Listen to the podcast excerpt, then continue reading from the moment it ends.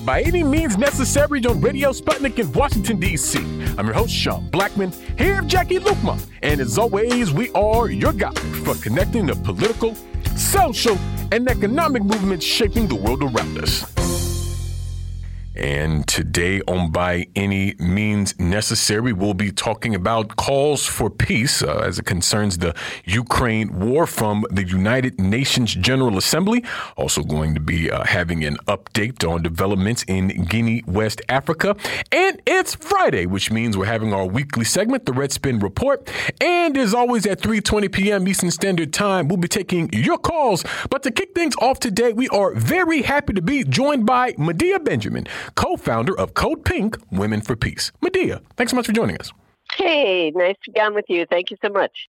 Absolutely. And Medea, of course, we've recently been seeing the United Nations General Assembly take place in New York with different world leaders uh, uh, giving their view and the perspective of their governments and their people on a number of uh, pressing and very relevant uh, uh, geopolitical issues. Uh, and of course, the war in Ukraine, one of the main topics that we heard about with many of the leaders condemning Russia's invasion invasion of Ukraine and, and things like this, which I believe is to be expected. But one thing that we haven't heard, I think, quite as much about, at least here in the United States, is that leaders from about 66 countries um, also were calling for diplomacy in the war to uh, in Ukraine. You know, to basically uh, uh, conclude the conflict through a peaceful negotiations. You know, per the UN Charter. And so I'm wondering what you uh, sort of make of that? I mean, you published a piece about this, uh, co wrote it with uh, Nicholas J. Davies, a piece entitled End War in Ukraine says 66 nations at UN General Assembly. And what do you think this reflects about what the real international community feels about uh, this conflict? The real international community, meaning the majority of people represented by the governments that spoke out at the UN, are saying enough. This is affecting us all over the world uh, you you all have to sit down and figure out a way to end this crisis. And we published that piece, but we also on the Code Pink website published excerpts from the 66 different speakers. We went through every single speech at the UN, and we pulled out excerpts uh, showing. Uh, uh, they some would take it from one angle or another angle, uh, but in the end uh, they were all saying that the only way to end this crisis is going to be at the, no- the negotiating table. Uh, if you prolong it, it's only going to mean more people dying in Ukraine, but it's also going to be more, more hardship for our people around the world.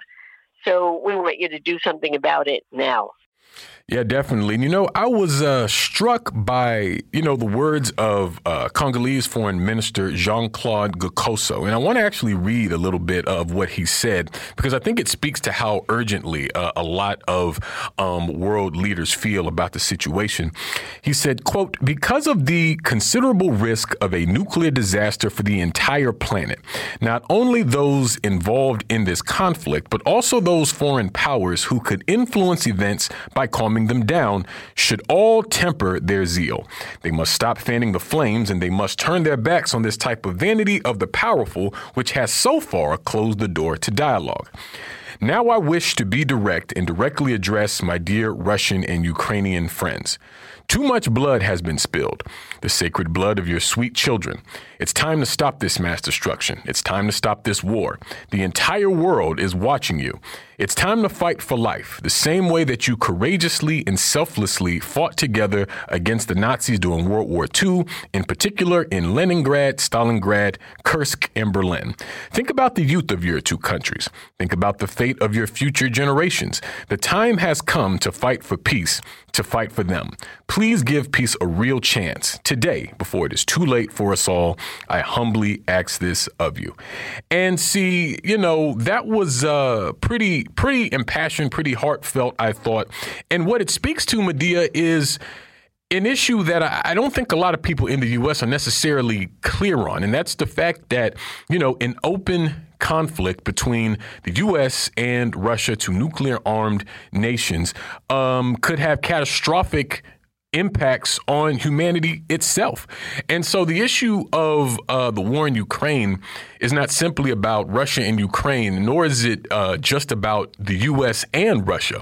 I mean, it's literally about the uh, uh, the whole of humankind, and that's not an exaggeration given the uh, uh, weaponry that we're talking about. And so, I mean, from the standpoint of a U.S. peace movement and a U.S. anti-war movement, and particularly as someone who has been, you know, doing this kind of organizing for a long time, Medea, I mean, why do you think? The issue of peace as it pertains to this conflict um, doesn't seem like it's been a priority of the U.S. government for its part uh, in this conflict. And I think that that's you know also true of a number of other wars and conflicts we could point to. But I mean, what do you think is the motivator there? Oh, well, um, we have seen how the U.S., through different administrations, both Democratic and Republican, have been getting more and more involved in Ukraine uh, since the overthrow of the government there in 2014. And while they did promise Ukraine membership in NATO back in 2008, but it hadn't happened yet, they did really make Ukraine a de facto member of NATO by supplying it with so many weapons starting in 2015, by training each year 10,000 Ukrainian NATO forces, by incorporating NATO into uh, military exercises. And so, really, uh, you, uh, Ukraine became a very close ally of the United States and the West. And this was part of the U.S. Uh, gamble to move Ukraine uh, solidly into the uh, Western European faction and to divide it from Russia. And I think uh, we have seen this through various administrations, um, but coming to a head now uh, with the Biden administration that has even said through the uh, Secretary of Defense that its goal now was to weaken Russia. So the U.S. has been in this for quite some time, uh, and now making it clear that uh, it wants to remove Russia as an important power so that it can focus on China. So I think it's really um, uh, unfortunate that the American people are not getting the truth about this because otherwise we'd be out on the streets saying, stop this immediately. Uh, we don't want a war machine that could take us to nuclear annihilation, and we don't want to be spending now it will be with this new uh, latest tranche of money, $67 billion, uh, more than the entire military budget of Russia on this uh, war in Ukraine. Yeah, I think that's the case. You know, I think another aspect of this Medea that is um, obscured from the consciousness of the American people is the material impact um, that it has on us here. Although I think in a in a way, I think people are are uh, starting to sort of see about, uh, and really, I believe just this week, um, the Biden administration sent another billion dollars um, in aid to Ukraine, uh, following up on the the tens of billions that have been um, happening there already. And I feel like people in the United States are seeing how there's all this money for war, not just in Ukraine, but also around the world. Uh, meanwhile, our uh, material conditions here in the U.S. are worsening also. And so then this, this, uh, this this this shallow sort of narrative uh, that has been put forth about the war in Ukraine and this you know out and out information war that has sort of evolved out of it as well. I mean, it seems I'm uh, pretty purposeful, like it's being done on purpose, right? In the sense that if uh, uh, the average American was aware of the implications of all of this, then they would, in fact, be in the streets. And so I feel like it shows the um, the the utility of propaganda in order to make this conflict seem like it's somehow to the benefit of the American people, that they're being protected by the U.S. being involved in this way, when in reality, it may literally be taking money out of their pockets and food out of off of their table. You know what I mean? Absolutely. And I think that um, if you look at that from the worldview, that was another issue that was coming up in these speeches at the UN. In fact, there was one uh, president from a small island country who said, the U.S. and the global community had promised that there was going to be a $100 billion in a fund to address the climate. And this was promised a decade ago, and we still haven't seen it. And yet, in less than a year, uh, that same community has put that much money into this war in Ukraine. Why are we putting more money into destruction than into solving the existential threat of the climate, which is what he said? Uh, and I think, yeah, if the American people had a, a media that was more uh, informative, they would understand that what we're seeing in these hurricanes, uh, in domestically, and what we're seeing overseas, like the flooding of one third of Pakistan. I mean, these are thousands of people just in, in Pakistan that got killed uh, from that flooding. Uh, isn't this more of an issue that deserves our attention than a war, a proxy war with Russia? But as you say, the media is putting it in this in this uh, uh, context that this is somehow in the interest of the American people to defeat Russia. On the other hand, there was a poll that just came out today from the Quincy Institute that showed that the majority of people do want negotiations. And we have to say that that's despite the fact that the mainstream media keeps saying Russia will not negotiate, Putin won't negotiate. Uh, so even the American people are saying we have to find a way out of this war. Definitely. And because of that um, sort of propaganda issue amongst people of the United States, uh, Medea, I mean, I feel like that that sort of highlights the importance of sort of a real uh, uh, anti-war uh, movement here in the U.S., a kind of more robust, uh, built up, built up and strengthened um, uh, anti-war movement, particularly since, um, you know, not only the war in Ukraine, but so many wars and conflicts around the world, world are either either sort of actively facilitated and uh, directly or indirectly supported by the U.S. And so it seems then that since we know that we can't uh, count on the mainstream media, corp, you know, the corporate media platforms, or um, even those government leaders to really give um, sort of the real picture of, of what's happening here, then uh, the movement then has to sort of, I think, uh, uh, go about its organizing in a way to really, you know, push these points and to make the reality clear. And I feel like the movement itself is uh, going to be an important tool in that way, since the other information, the other narratives are, you know, incessant. There's uh, uh, definitely easier access there. And of course, we also know that there's an issue of censorship where, you know, any voice or any narrative that goes against the Washington consensus is, you know, marginalized, if not squashed outright. You know what I mean? And so, what do you see as as the role of the movement in a period like this as uh, uh, uh, we continue to sort of build this fight for peace? Well, absolutely essential. And what we have to do is really build a movement because we don't have much of an anti war movement left in the United States. Uh, I just wrote a book on the war in Ukraine that is coming out next week, and I'm starting a, a book tour because I think it's so necessary to go around the country and start uh, shaking folks up and saying, "Come on, you have to get out. You have to do something." Um, that this is uh, not uh, a period in history where you can sit back, uh, even if you're a Democrat, and assume that some political party is going to do something good for you. You know, there are some individuals within the Republican Party who have spoken out. Uh, even Trump came out in a tweet yesterday saying that he wanted to see negotiations. Uh, but we can't expect that Republicans or Democrats um, uh, who are more interested in politics uh, are going to really be our saviors in this, um, except they hold the purse strings and they decide the policies. So we really have to start getting serious about uh, getting people to make demands on our government. And uh, I'm very concerned that we don't have the kind of movement that's up to this right now. You talked about the media being such an impediment, and it certainly is.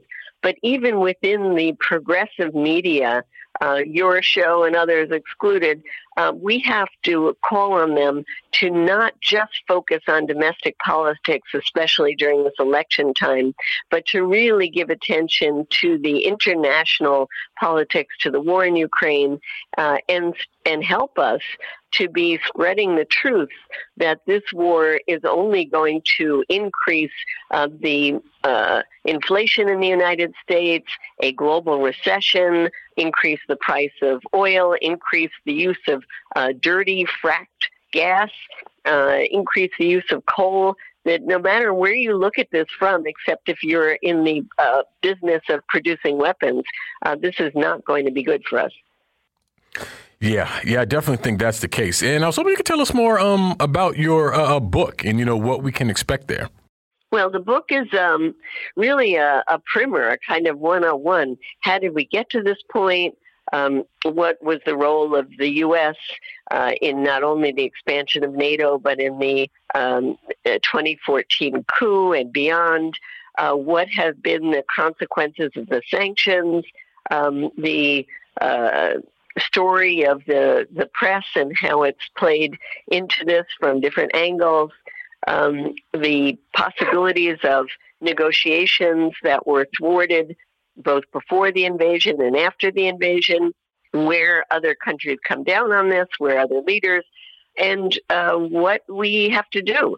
Uh, so it really is trying to remove the fog of war and misinformation that the American people have been fed uh, to understand that, yes, this was an illegal uh, invasion that should never have happened. We don't condone the invasion at all.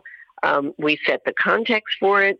But really, at this point, uh, we try to point people in the directions of what happened to the Minsk Accord that was agreed upon that would have been uh, a way to settle the issue of the Donbass region? Uh, what would neutrality for Ukraine really look like? Um, and how do we get ourselves out of this spiral of violence uh, that, as we've been saying in this show, could lead us to a nuclear catastrophe. In fact, we have a whole chapter on uh, the nuclear issues, uh, the um, nuclear weapons that the U.S. has based in five countries uh, in Europe, um, the accords that had been signed between Russia and the United States that have been either expired uh, or have been violated. Uh, and of course, uh, calling on and, and um, uh, lifting up the nuclear ban treaty in the UN uh, that is the ultimate way to resolve this issue by getting rid of nuclear weapons. Definitely. Well, we thank you so much, Medea, for joining us today. We're going to leave it there. We'll move to a break here on By Any Means Necessary on Radio Sputnik in Washington, D.C. We'll be right back, so please stay with us. By any means necessary.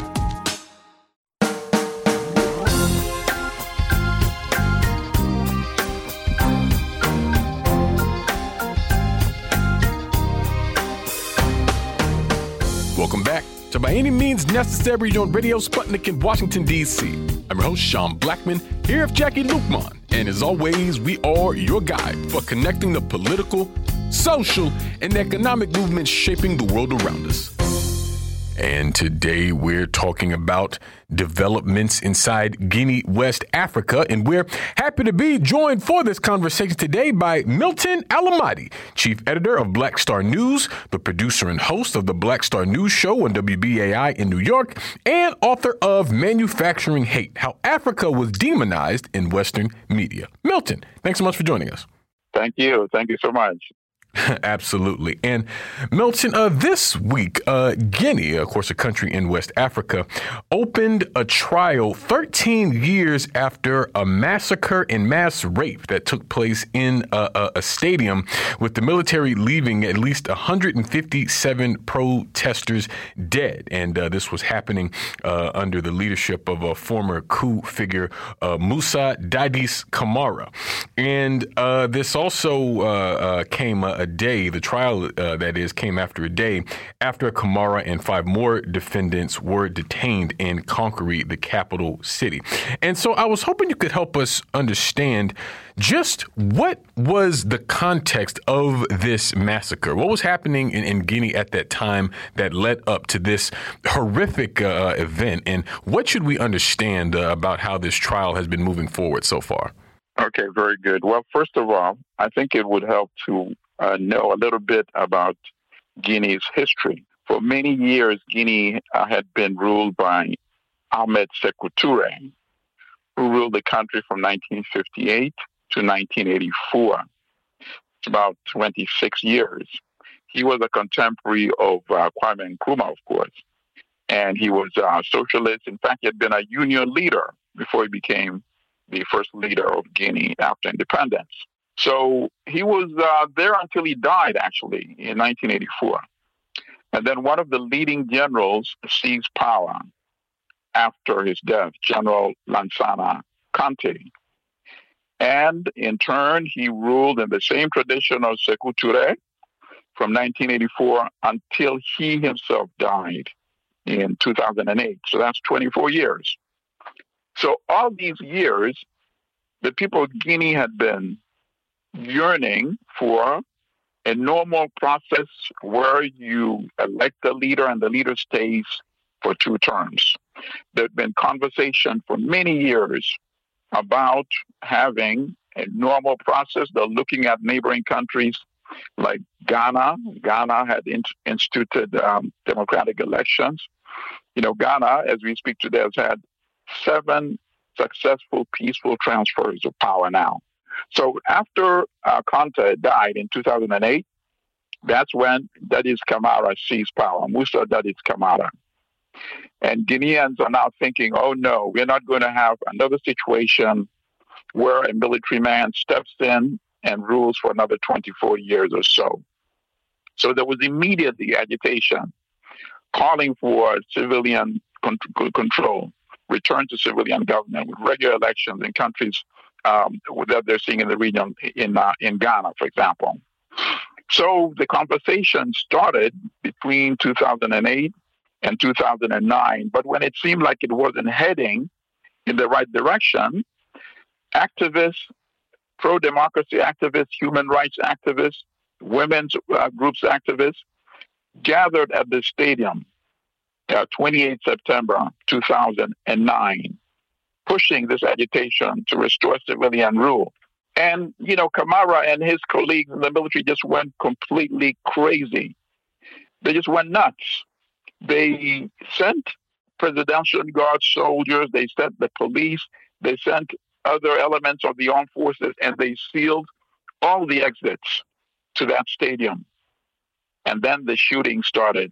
People were shot, people were bayoneted, people were hacked with machetes, people were stabbed, women were raped right there in the stadium. It was just horrific. And subsequently, and the United Nations Commission came out with this report saying at least 154 people were killed. I don't even know the numbers that were wounded because after that massacre, hundreds others were detained and in detention. Some more died in detention, and many others were tortured in detention. But the momentum toward civilian rule could not be deterred, even with that horrific massacre.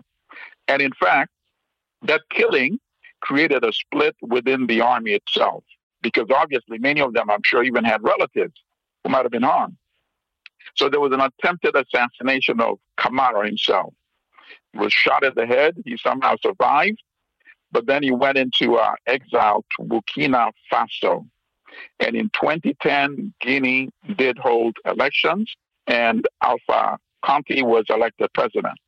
Now, Alpha Conde, I think he was probably afraid of how the army might react. So even though there was calls for a trial of the people that were responsible for the massacre, he really didn't do anything until he himself was overthrown in 2021 by a coup led by Colonel Mamady Doumbouya.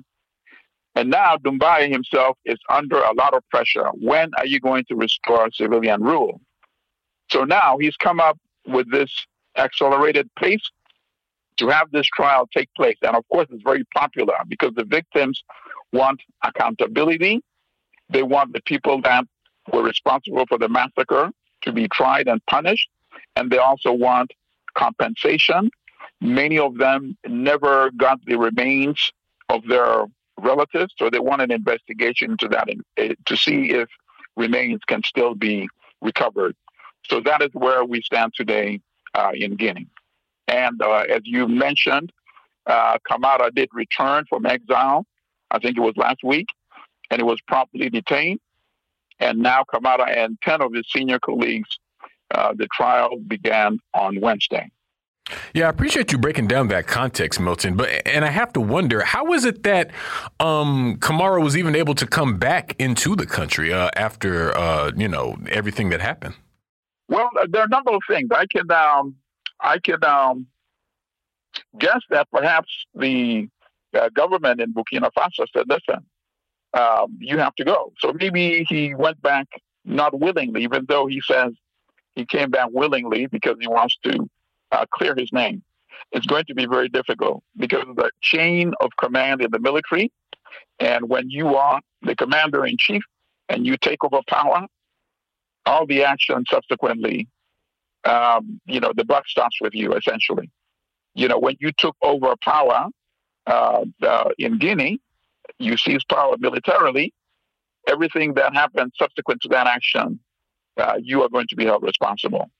So it's likely that he, even though he's saying he came back willingly, it may not have been willingly at all. So that's a possibility as well.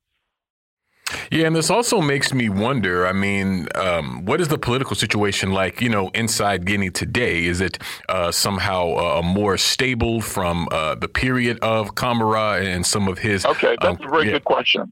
It is relatively stable because the current government under um, uh, Colonel Mamady Doumbouya has banned uh, political protest. In fact, a number of people have been killed uh, that tried uh, peaceful protest. He's banned the alliance of the several activist organizations that have been very instrumental in successfully pushing uh, for the election that happened in 2010 and pushing Camara out. So it's a very superficial uh, sort of calm. I believe that if he prolongs his own government beyond another year, uh, we might see uh, uh, a lot of um, uh, serious action.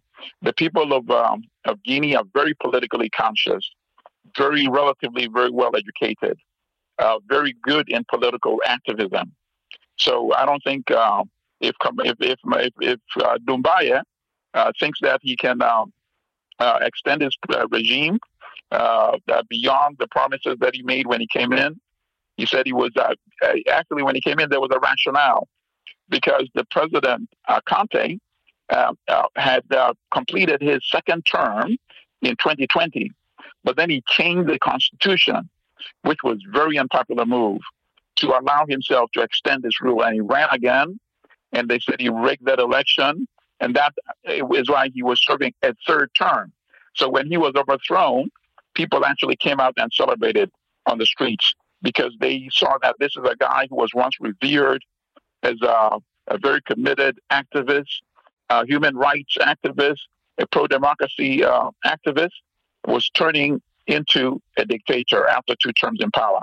So when Doumbouya came and seized power, it was a popular coup.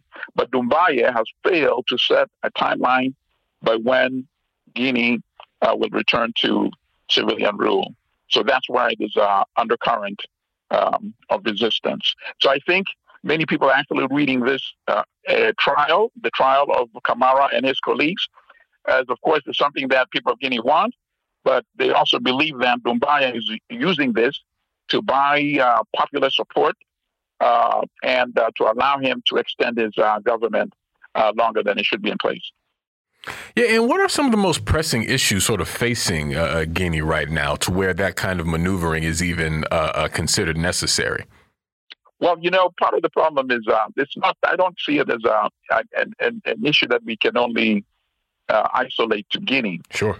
I, I think it's because it's not by accident that last year we saw, you know, a, a couple of in, in fact, Burkina Faso, we saw a coup. We saw another coup in Mali um, after uh, Mali had began to transition eight months um, earlier away from it. We saw in Chad uh, when the long-serving president was uh, killed, Idris Deby, there was a coup, and his son Mohamed Deby came into being. Most of these countries have uh, have weak political uh, institutions, and that is part of the problem. So it's very tempting for officers to uh, seize power. And, you know, we can actually trace it back and say, why did this tradition uh, become um, uh, uh pervasive uh, in Africa? We can point back all the way to Congo. Congo uh, under Patrice Lumumba. that's a time when most African countries were just winning their formal independence, and there was an opportunity to create a new Africa. But what happened? The United States, Belgium, and Britain supported that first coup. Uh, I shouldn't even say supported, engineered that first coup uh, because simply because Patrice Lumumba was a nationalist being advised by Kwame Nkrumah, and they were talking African unity. They were talking taking control of Africa's resources. But that coup then set a pattern for the rest of Africa. There was a proliferation of coups after that when the army realized that these governments are vulnerable and if we seize power, it would be acceptable to the West. And Nkrumah himself, of course, as you know, was overthrown in, um, in, in 1966 in Ghana. And then a series of so many other coups after that. So I trace it to that. We cannot look at it in isolation. After Congo, it became very easy uh, to pull off coups d'etat in African countries, especially when army commanders see that uh, we will be embraced by uh, these Western countries. Yeah, definitely goes back to that uh, history of uh, uh, colonialism and national liberation struggles. And I'm also wondering how you situate Guinea in this moment, Milton, um, with uh, other countries in the region. I mean, uh, uh, when we talk about what we've seen in countries like Burkina Faso and Chad, and you know other other such countries. I mean, do you do you see sort of a, a similar thread that sort of ties them all together in the way in terms of some of the broader regional developments on the continent? Yes, that's a very good question as well. Because what is going on is the young people, and you know, Africa is a very young continent. Yep. You know, perhaps the youngest in in uh, in, the, in in the world. Um, uh, for Uganda, for example, eighty percent of the population is under the age of thirty-five. You know, so they have been agitating. There is a very anti-French sentiment that is very pervasive among uh, young people in West Africa right now. So they are uh, pressing against the neo-colonial colonial relationship that most of these countries have had since their independence with France. The fact that the French uh, control their currency, the French control the major multinational businesses in those countries, control the utilities in those countries, and the other major uh, uh, uh companies like uh, telecommunications as well, even the postal service. Uh, so there's a lot of pushback right now because now young people can disseminate information very quickly on social media. So the state media, which used to control the narrative and the perception of the relationship of those countries with France, they are no longer the dominant forces of setting the narrative. The narrative is now being set on social media young people can uh, mobilize thousands of people for protests and demonstrations against French interests and against French neo-colonial puppets in African countries. So even uh, uh, leaders like uh, and uh, the leaders in the uh, that uh, were responsible for the coups in the Burkina Faso and uh, in Mali, they are now speaking a pan-African agenda uh, is it out of their own volition? I doubt it. But they are reading the signs on the streets and they're re- responding in the same vein. So there's a potential that whether they like it or not, they're actually ultimately going to end up in the right direction because the youth have had enough of not being able to determine their destiny. So, in terms of uh, a pattern that's consistent amongst all those countries, that is what I can say. The youth uh, really uh, won't stand for it anymore, and Doumbouya knows that as well. So, I think I don't see him wanting to stay there for like 10, 20 years. He may actually uh, uh, uh, see the need to get out within the next year or two.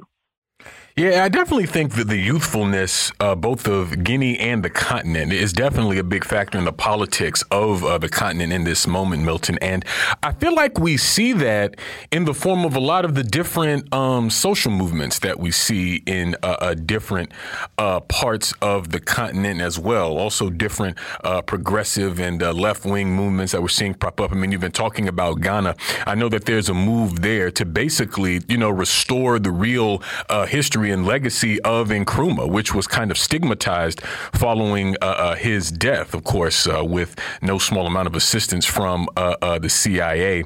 And so, you know, particularly when we look at the position of um, the African continent in global politics and how, you know, we see countries like the United States trying to, you know, basically engage in competition with other countries that Washington sees as a threat, you know, namely Russia and uh, uh, China, as uh, right. seemingly those two countries uh, seem to want to have a kind of different dynamic with the continent. And so, I mean, it seems to me that as ever, and this is um, a narrative I think is often obscured, it, it, it's never been the case uh, that the African continent or African people sort of sat idly by while all of these development happens. They've always been um, uh, active participants in it, and that still seems to be a, a, very strong factor when we talk about the role of youth and the role of social movements and, and sort of how you know uh, really uh, making those changes. You know what I mean?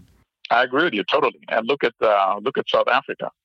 You know, look at Julius Malema and the economic freedom fighters and the other youthful leaders throughout the continent are also looking at what Julius Malema is saying, and they're listening because South Africa, of course, is the major economic power and the most industrialized uh, country in in in in, uh, in, Africa. And Malema is saying uh, he's talking the uh, language uh, of, of, socialism. He's talking uh, the language of of taking the land without compensation because the people that control the land never compensated anyone uh, for it. In fact, they commit uh, they committed genocide to take over the land, as he consistently says. Um, and many people are not aware that uh, decades after the end of uh, formal apartheid, economic apartheid still uh, remains, and that 10% of the population, which is uh, European South Africans, control almost 80% of the land that is completely unconscionable is because Julius Malema has been talking and uh, like that, that for the first time, the African National Congress, which of course has betrayed uh, the um, the calls for the Freedom Charter, um, uh, has now started talking about the need also for land redistribution in South Africa. And Julius Malema is talking about a borderless Africa, and he's denouncing, you know, over the, years, there have been some attacks uh, on Africans by South Africans, uh, Africans from other neighboring countries that go to work in South Africa. And Julius Malema has been condemning that as well, saying, how can you be attacking fellow Africans when in fact we should be working to eliminate all these borders and have a United States of Africa. So the spirit of Pan Africanism and African unity is very much in resurgence. And we're seeing that in South Africa, we're seeing that in West Africa, and we're seeing that in East Africa as well. Definitely. Well, we thank you so much, Milton, for joining us today. We're going to leave it there and move to a break here on By Any Means Necessary on Radio Sputnik in Washington, D.C. We'll be right back, so please stay with us. By any means necessary.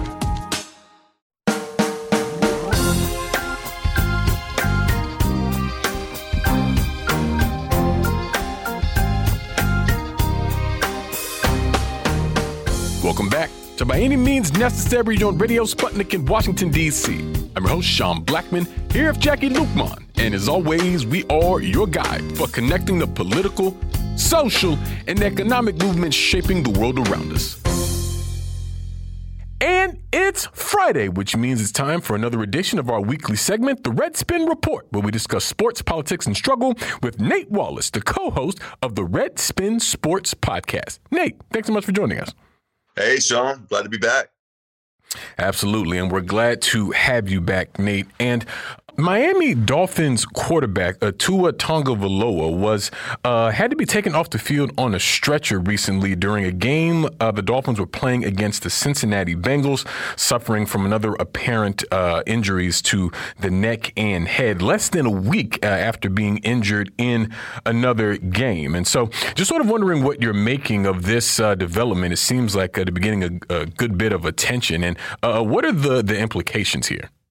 The implications are huge. I mean, we, we had the movie a few years ago come out with Will Smith uh, playing the doctor, the film Concussion. You had the, the 2015 settlement that the NFL made with retired players uh, for $900 million over the, the, this concussion issue and CTE. CTE is something that actually can't be diagnosed except for postmortem, but um, because you have to literally open up the brain. And um, but you know, we've seen evidence of players that, you know, Junior Seau, Chargers linebacker, uh, Dave Duerson, you know, you know hard hitting safety from the Bears in the 80s. So, you know, the public has basically been made aware of this issue. And, um, you know, there's always been these discussions about, you know, I mean, I remember when I was growing up, there were, you know, certain friends of my mom who like really were against me playing football and whatnot. And there are other people really encouraging it. So, and, and many other, you know, uh, people growing up have had the same the same sort of situation, and, and, and, even questions about you know when is it okay to start playing football if it's okay at all. So it's something the public I think has an increased awareness about. So what they saw on Sunday against the Buffalo Bills um, was truly disturbing. I mean, you see Tua get thrown to the ground in Miami, a home game. Tua Tagovailoa, that is the quarterback from who came from the University of Alabama and uh, was uh, drafted. Um, in, in, in, the first round in 2020 by by the Dolphins, and and really he gets up, he starts walking, and then just like starts to fall. He's holding his head, and then he like falls like almost like a a drunk, a, you know, he was drunk or something. Sort of was the look you would think, and then it props back up, and they, you know, he comes back out in the second half after missing only three plays. Um, you know, the, and then they, the Dolphins put out this statement that he has basically it's a back his back locked up on him. Well he wasn't grabbing his back. Um, he was grabbing the head.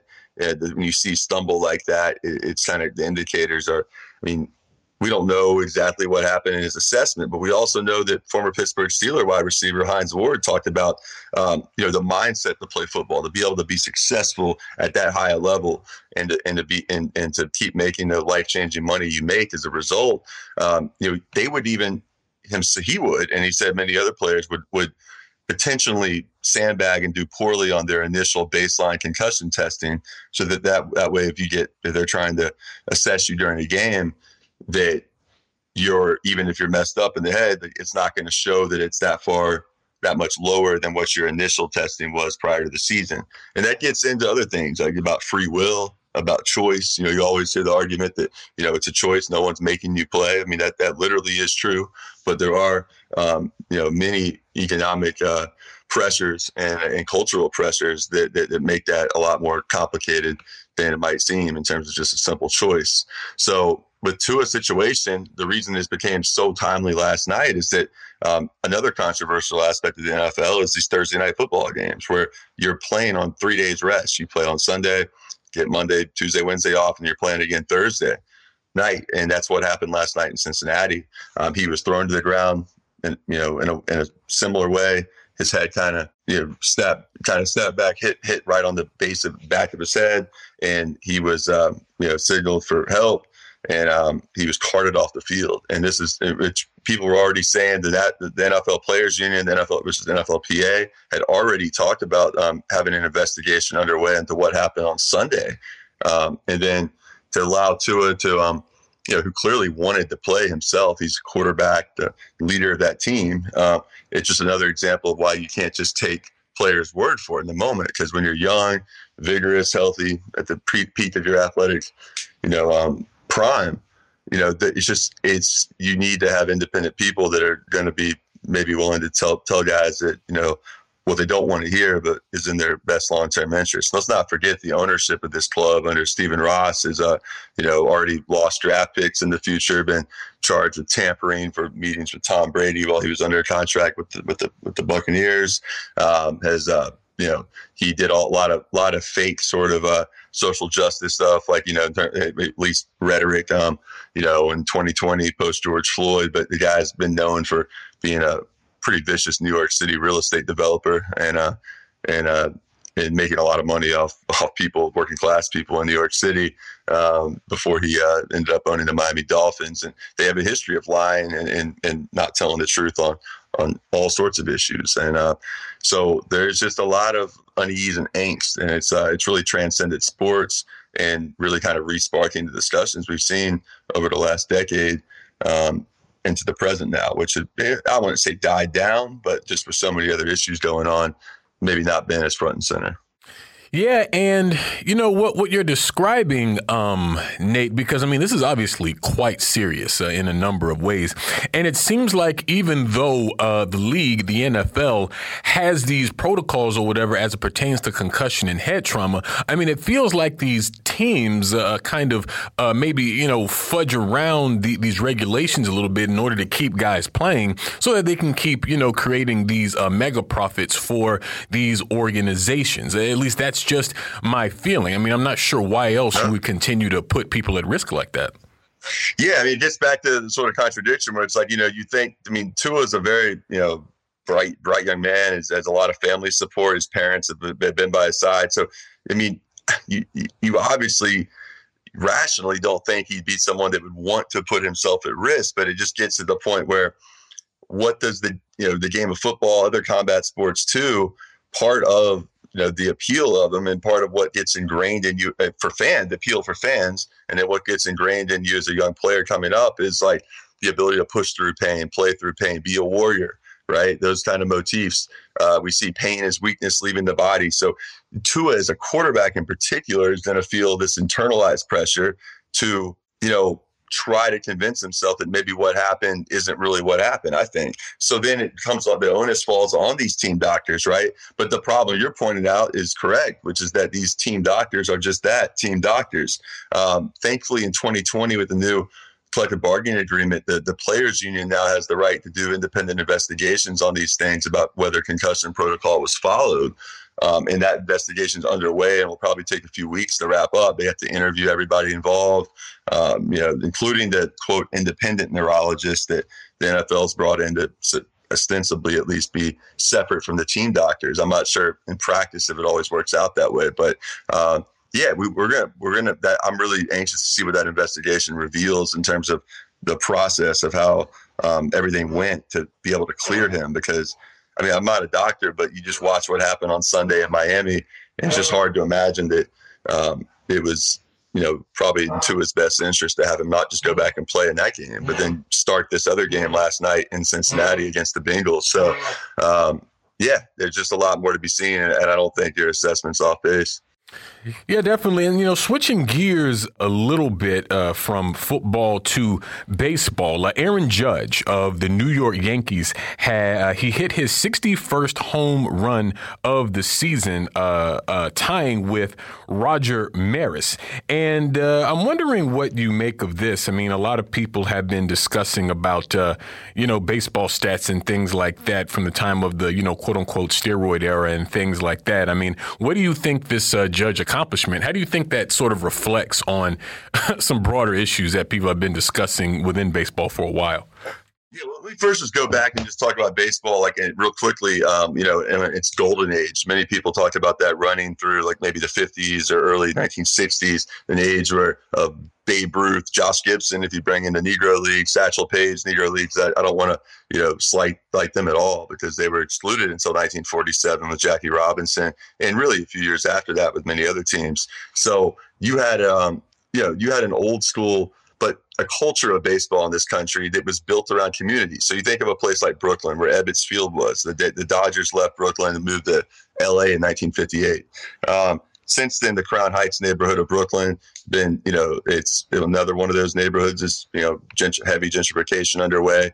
And the reason that's significant is that baseball was like a rock in a community for you know, and, and it transcended race and ethnicity for so many kids because people lived in close proximity to each other. You had generate communities that you know kind of sustained themselves from generation. It was before this huge real estate speculation came in, so you had baseball parks embedded in urban cities in neighborhoods, not just built out in some suburb with a big parking lot around it owned by the owner. And that was an era of guys like Jackie Robinson, Mickey Mantle, you know, then Roger Maris, who you know, Aaron Judge tied the other night with 61 home runs in in Toronto, um, who had the famous home run chase season to break Babe Ruth's record in 1961. So now skipping forward, you know, the game was so central in American life. I mean, the Negro leagues were um, were huge, and uh, Major League Baseball was huge. You know, obviously huge too. And you know, a lot of people make the point now to saying if, you know, baseball is America's pastime and football is America's passion. And that really has, in a lot of ways, kind of is borne out. Um, I think it's interesting with Aaron Judge chase, though, as we skip ahead, and we also see that the trends of suburbanization that happened in the 70s, the hollowing out of, of investment in urban cores, um, that the baseball's taken on a much more class um, you know, it reflects the class realities of, of those changes. Uh, sure, we have a huge influx of Latin, Latin American players. I mean, Venezuela has you know, over 90 current MLB players, for instance, just to give one example. The Dominican Republic always, you know, huge amounts. Well, we've seen huge Latino growth. We've seen a decline, a major decline in, uh, the, in, in, in, black participation. And, and, part of that might just mean losing interest in the game a little bit, but it also has to do with some of those changes in the game being, you know, you have to go, out you have to play really, you have to be able to have money to go on all these travel teams and equipment and all that stuff. And so Aaron Judge being mixed race and stuff, and, uh, and and being from Fresno, California, I think it's it's good on that on that on that respect to see somebody who's um, maybe looks like other people, you know, looks like people who aren't just white, um, you know, uh, do what he did. But I also think it's important the steroid era and to talk about that because what that did too in the 1990s, you think of the 80s, 90s, and the the the, the, um, the, the business boom. You hear you know liberals affectionately look back on the Clinton years with nostalgia, and it was like everyone was trying to, everyone was happy getting ahead. They were coming off the MLB strike of '94, the 1998 Mark McGwire, Sammy Sosa home run race to break Roger Maris's record brought baseball back into the forefront. And then in Barry Bonds, 2001, hitting 73, further that. But then Jose Canseco's book came out. Uh, we had more, you know, leak, drip, drip, drip information about how prominent steroid use was in baseball. And that led to eventually um, drug testing going into effect for performance enhancing drugs. And I think it's why many people see Aaron Judge's um, hitting of 61 home runs, tying of, of, Roger Maris. And, you know, at least speaking for myself, I hope he hit 62 this last week of the season and breaks that. Many people still see that as the record, including Hank Aaron before he passed away, um, who, who really, you know, never really, uh, you know, showed you know, Bonds the respect, Barry Bonds, that is, for, for breaking his all time home run record of 755 home runs. So there's a lot of ways, Aaron Judge is sort of exercising baseball's demons of the steroid era. And you're seeing a lot of people kind of talk about that and it being thrust into the spotlight and becoming really kind of a cultural phenomenon now. And it'll be interesting to see because baseball, it, its popularity is has dipped a lot, but it, in a regional aspect, there's still huge parts of the country where baseball is huge, and um, so it's certainly not going away.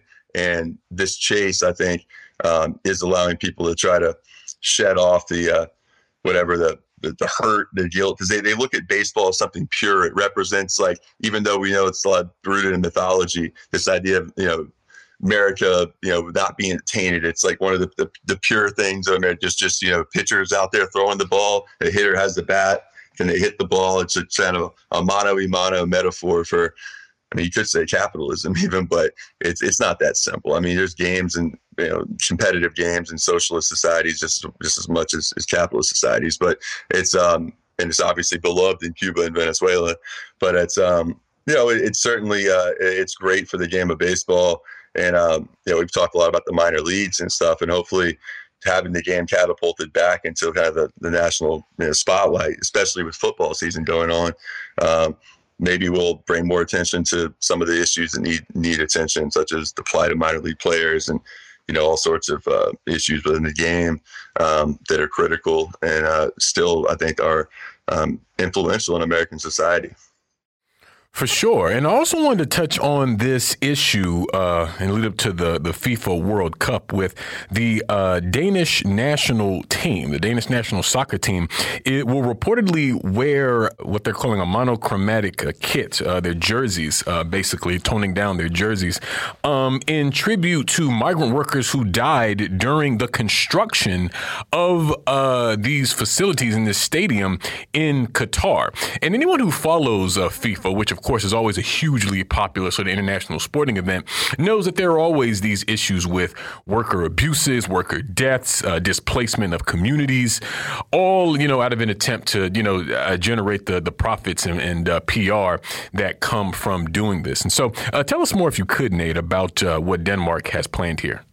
Yeah, I mean, so they, have got a black jersey supposedly, and uh, they they put it out on Instagram. You can check it out if you want. Just look up Danish team or uh, you know World Cup jersey, um, and or whatever Denmark. And yeah, we talked about this a lot. I mean, Qatar basically was you know, got the World Cup awarded over a decade ago to them for 2022.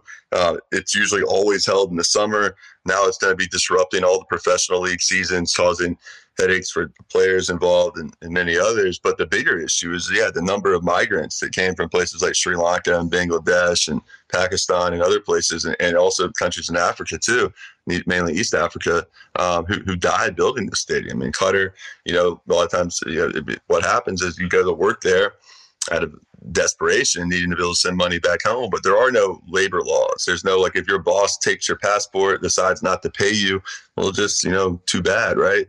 So some of those deaths are probably suicides too, but many of them are, are from unsafe conditions, and the majority of them actually for sure.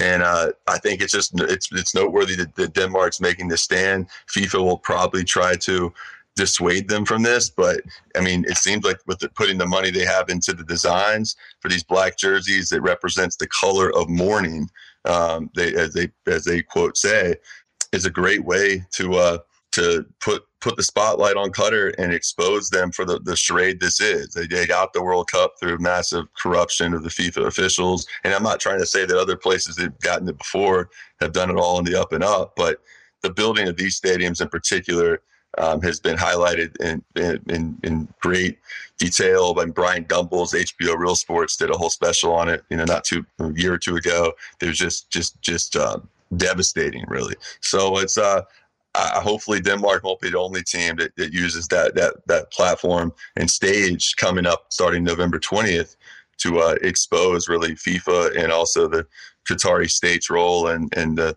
the deaths that, that have been caused um, in order to put this spectacle on. Definitely. Well, we thank you so much, Nate, for joining us today. We're going to leave it there and move to a break here on By Any Means Necessary on Radio Sputnik and Washington D.C. We'll be right back, so please stay with us. By any means necessary.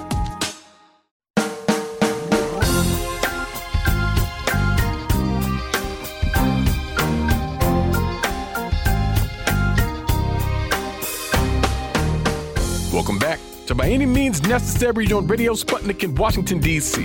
I'm your host, Sean Blackmon, here with Jacquie Luqman. And as always, we are your guide for connecting the political, social, and economic movements shaping the world around us. Oh, yes, we're here. We're back, top of the hour. It is Friday, September 30th, 2022. And of course, in 20 minutes, you'll be able to give us a call here by any means necessary to give us your thoughts, ideas, questions, or concerns about anything you've heard on the show today, anything at all relevant happening on this earth. We want to hear from you. That's not the only way you can get in touch with us here on the show, because at that time, you'll be able to give us a ring at 202 521 1320. That's 202 521 1320 our rappers are standing by. You can also download our shows on SputnikNews.com slash radio underscore by underscore any underscore means. You can also check us out on sputnik.mave.digital. That's sputnik.mave.digital. Can also uh, hit us up on social media, Facebook and Twitter.com slash BAM necessary. And just like every day, we are broadcasting live from Rumble on rumble.com slash C as in cat slash BAM necessary. But wherever you are in this world, we want to hear from you. We most certainly do.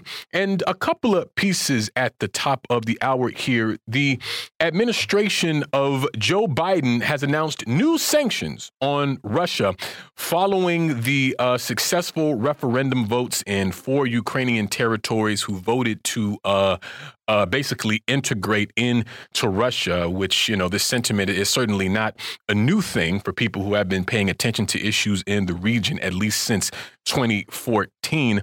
But uh, be that as it may, uh, these sanctions reportedly will target government officials and their family members, uh, Russian and Belarusian military officials, and uh, what, let me see here, what the Washington Post describes as, quote, defense procurement networks. Uh, the U.S. also said it wants to send a quote clear warning that uh, basically anybody, any person, any country, any entity that uh, provides what they call economic or political support to Russia, uh, you know, there will be a cost. There will be some issue to them. Uh, and this is coming from the Treasury, the Commerce, and State Departments.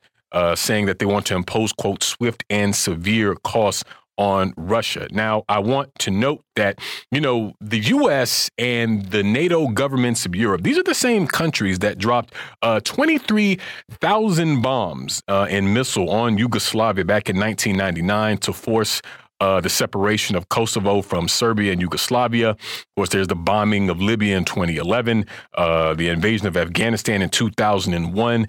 I mean, the list goes on and on and on, but yet, uh, you know, uh, these votes are somehow seen as a sham or as a violation of sovereignty, and that's an allegation being leveled at people's, uh, you know, uh, from countries whose entire foreign policy is violating uh, uh, sovereignty. And also, along with that, as a result of the referendums, Ukrainian President Volodymyr Zelensky um, announced that he was applying for a fast track membership to NATO, and also has basically basically ruled out peace talks with Russian uh, uh, President Vladimir Putin. Uh, Zelensky has said, quote, clearly with this Russian president, that is impossible. Speaking of peace talks, he does not know what dignity and honesty are. Therefore, we are ready for a dialogue with Russia, but with another president of Russia. And uh, so this is, uh, I think, a, a, dangerous sort of development. I mean, things can change, but basically, this is sort of a affirmation or an assertion, if you will, uh, you know, around a regime change and things like that in Russia, which we've already heard from the U.S. Also, have to say it's kind of wild for you know Volodymyr Zelensky to talk about people not knowing what dignity and honesty are. I don't know what's dignified and, and honest about, you know, outlawing opposition parties and, you know, the sort of uh, summary dismissals of officials uh, when they do things you don't like and all these sorts of things. But be that as it may, that's where things stand.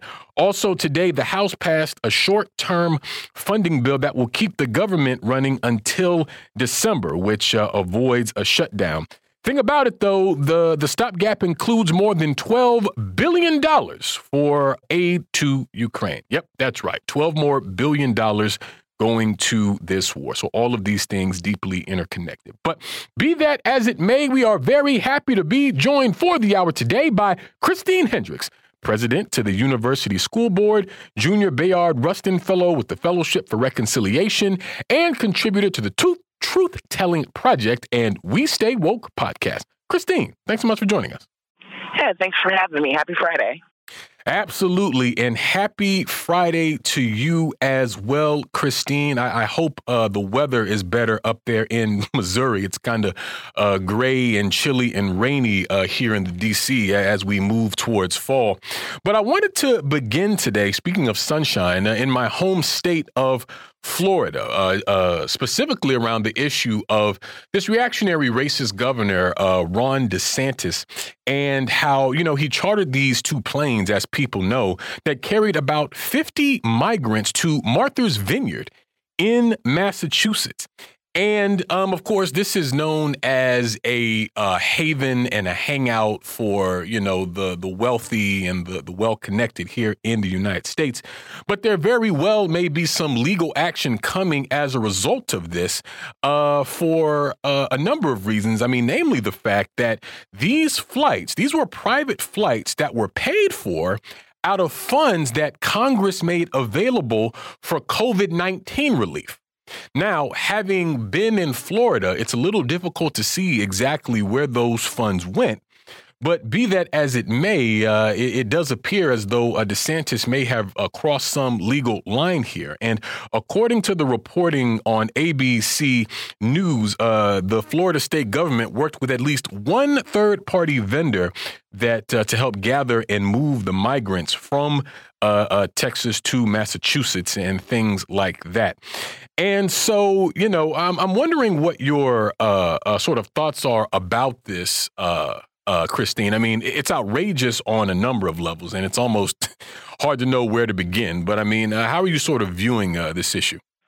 Yeah, definitely um, viewing it as outrageous. And, you know, the more information that I'm, you know, coming to learn and kind of hearing about the situation that's going on, the more outrageous it becomes. You know, first and foremost, uh, Ron DeSantis um, is in Florida, and Florida does not have a, you know, a huge problem with, you know, migrants crossing the border because, of course, Florida is the you know immigration problem um, is, or the you know problem that they see for, as immigration really important, which is why he has to go to in Texas to traffic humans um, from Texas to New Hampshire.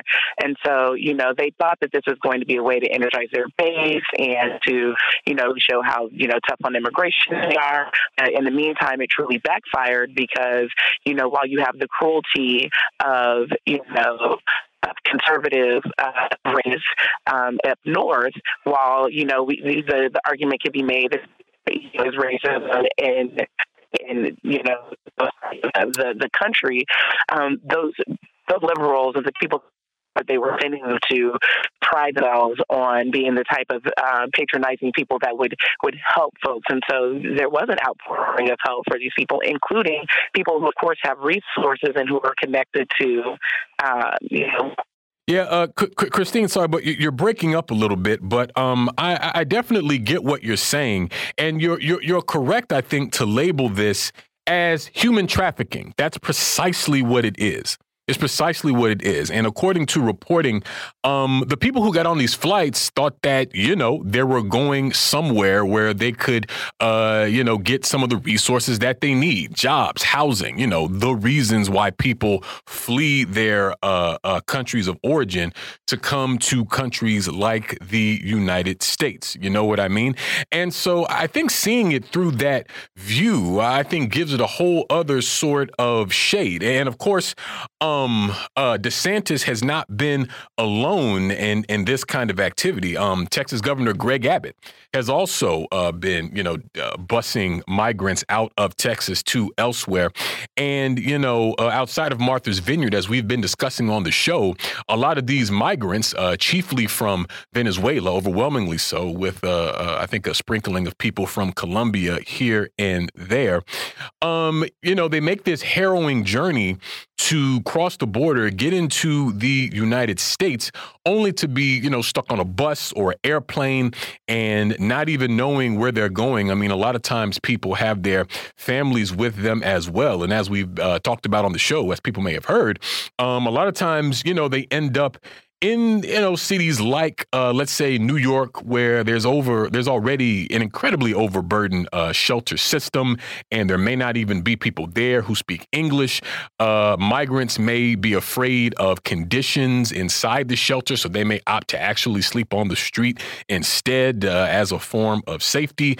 Similar to in D.C., where we have in recent weeks seen um, the city government under Mayor Muriel Bowser um, make some more resources available. But for several months, it was just volunteer organizers from the immigration uh, justice movement who were really trying to help uh, uh, take care of people and things like that. And I think we got you back now, Christine, but just wanted to give you a chance to sort of finish up your thoughts there.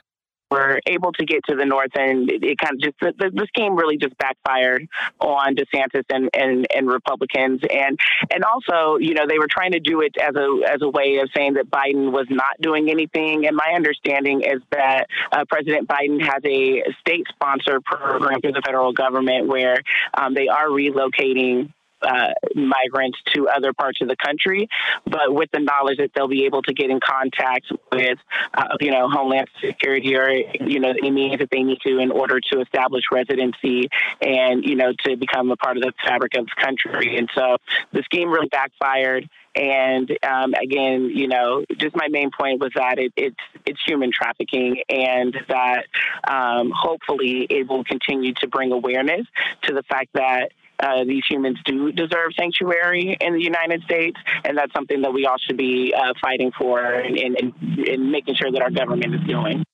Yeah, definitely. And I mean, what gets me about this is that it's it's just so brazen.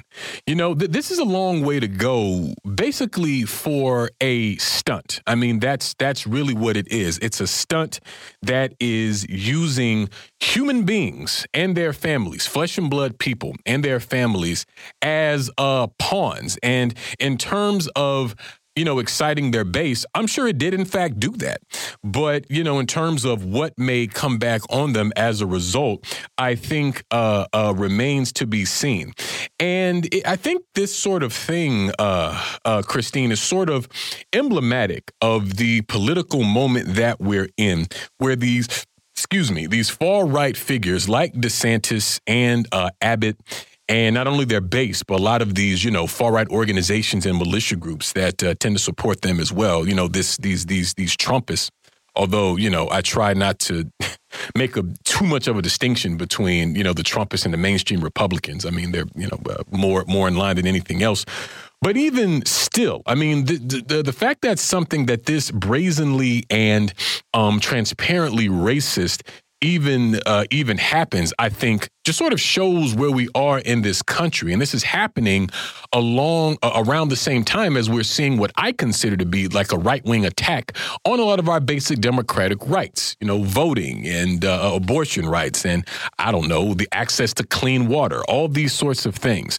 You know what I mean? And so I feel like we should really be taking note of all these different developments, particularly as movement people, because uh, since we see that those who are in power, really Democrats and Republicans, because our our stance here on the show is that with a lot of these issues, we see the attacks coming from Republicans and refusal to fight on the part of the Democrats, although they will still beg for our vote come November and in 2024.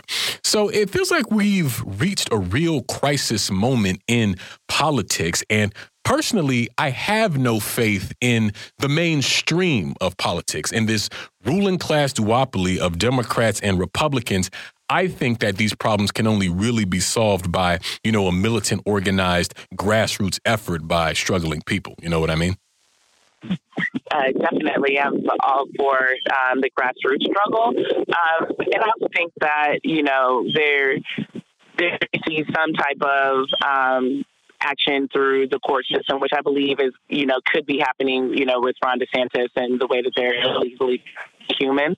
And I think we need to continue to use all avenues of um, of resistance um, while we're we're battling, whether it be political, whether it be the courts, whether it be uh, you know militarized, organized uh, action for from people in the streets. Um, and we also need to be ensuring that we're setting up and we have the, the networks for supporting each other. Um, because as you know, times get harder, um, as we get more fascist policies and laws from those that are governing, and as inflation continues to arise, uh, you know, we're really going to need to be able to support each other. And, you know, history has proven that, you know, those who survive, you know, times of, you know, turmoil uh, and destruction, eh, you know, with, you know, from, you know, parties in power um, are people who form um, authentic uh, communities their support and resources um, that uh, supersede uh, anything that could be uh, received from the government. And so I think we need to re- really focus on our, our networks of support. Yeah. Yeah, I definitely dig what you're saying. I definitely dig what you're saying, and I do think that uh, the legal aspect of it and how it may play out in the courts, I think we should definitely be uh, uh, uh staying aware of uh, through this process as it pertains to DeSantis. And you know, the thing about it that I've been thinking about, Christine, is that although obviously what DeSantis and Abbott and the whole political element that supports them although that is, as we've been saying, outrageous, I think in truth it's it's kind of an honest expression of a lot of the uh, ideology, if you will, of the United States in and of itself, in terms of what this country thinks about itself, its history, and the reality of that beyond the lies that America tells itself and the rest of the world about itself. And so what I'm speaking to specifically is of course how, you know, white supremacy, racism is in the very fabric and DNA of this country. And one way that that was expressed is through um, how it has handled immigration. I mean, that has, you know, uh, immigrants have always been a super exploited group here uh, uh, in this country for quite some time now. And there are these, you know, anti immigrant xenophobic policies that, you know, even go back a couple of centuries. I mean, if, you know, if we uh, look at a lot of this legislation, we look at things like, uh, you know, the yellow peril that was aimed uh, specifically at Chinese immigrants and all these sorts of things. So, this kind of racism and demonization and stigmatizing of immigrants that I would say throughout the years, frankly, um, um, we've seen uh, come from both Democrats and Republicans. I mean, you know, uh, you know, Barack Obama, uh, who sort of portrayed himself as a progressive. I mean, the, our friends in the immigration justice movement called him the the deporter in chief.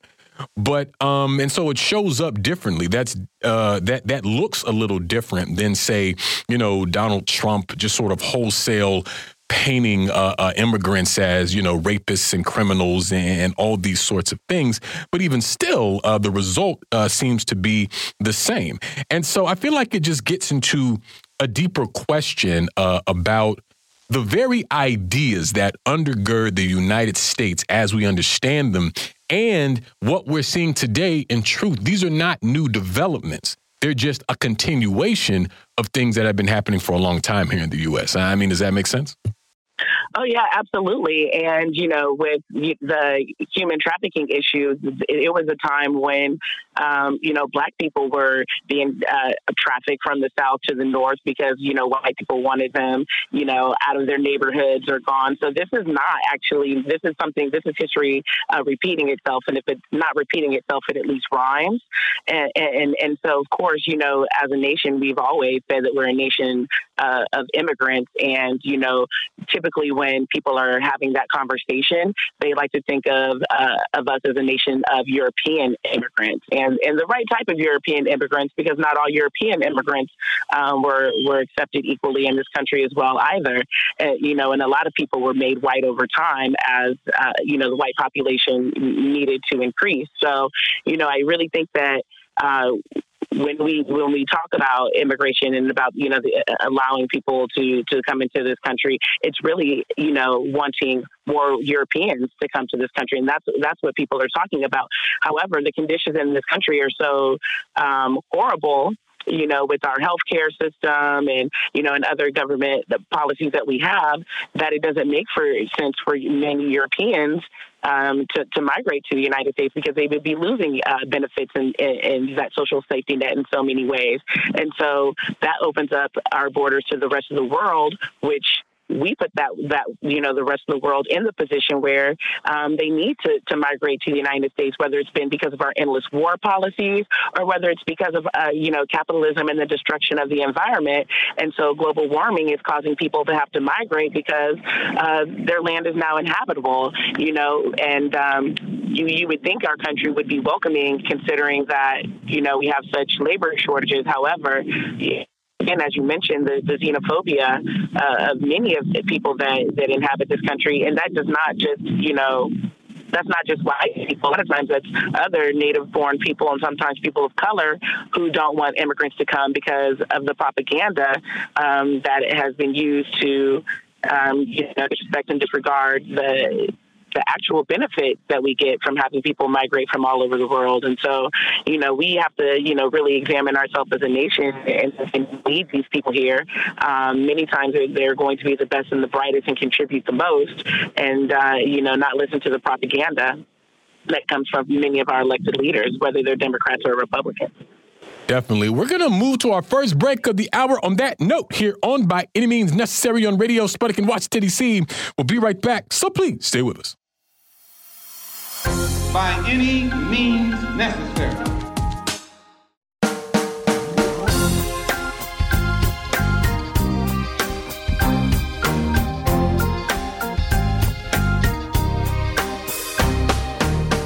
Welcome back to By Any Means Necessary on Radio Sputnik in Washington, D.C.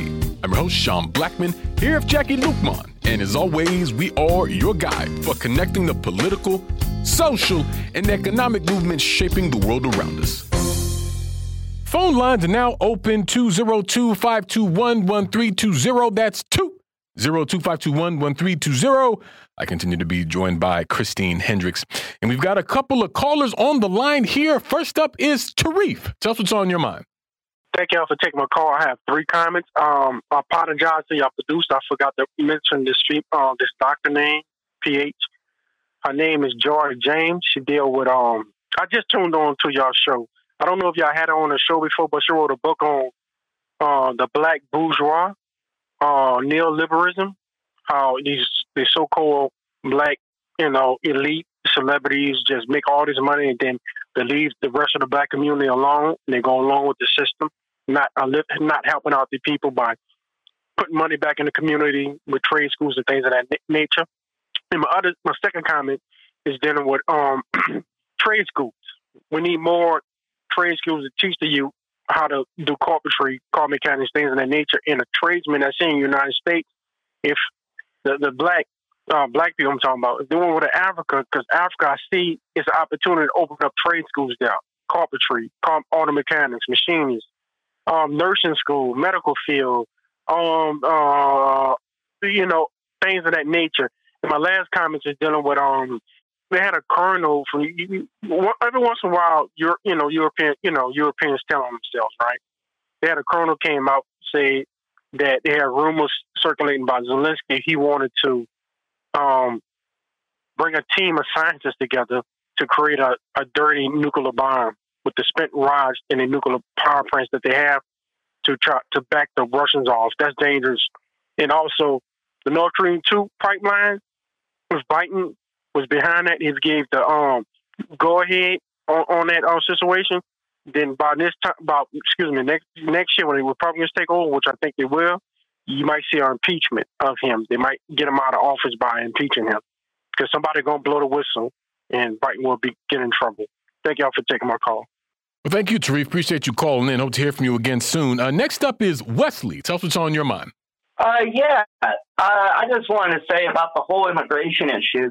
You know, it's more of a statement than a question at all. But you know, if they want to stop influx of people coming here, maybe don't sanction nations like Venezuela to where they're blocking important medicine and just trying to disrupt their economy any way they can. If you want to stop the inflow of immigration, leave these countries alone and let them be. Because if there's one thing the U.S. we all know loves to do is meddle in foreign affairs, it's like going to someone else's house, setting it on fire, and then when they try to stay at your house, since you burnt down the house, they're like, oh, no, no, no, that's not our problem. We only set your house on fire. Now you got to deal with it. But uh, once again, thank you for taking my call. Awesome show as always. Well, thank you, Wesley. Good to hear from you. Hope to hear from you again soon. And I mean, yeah, and, and, this is a point that we raise all the time on By Any Means Necessary, precisely because it, it isn't even entertained um, in the mainstream corporate media. Certainly don't hear it from uh, the halls of power from the uh, elected officials.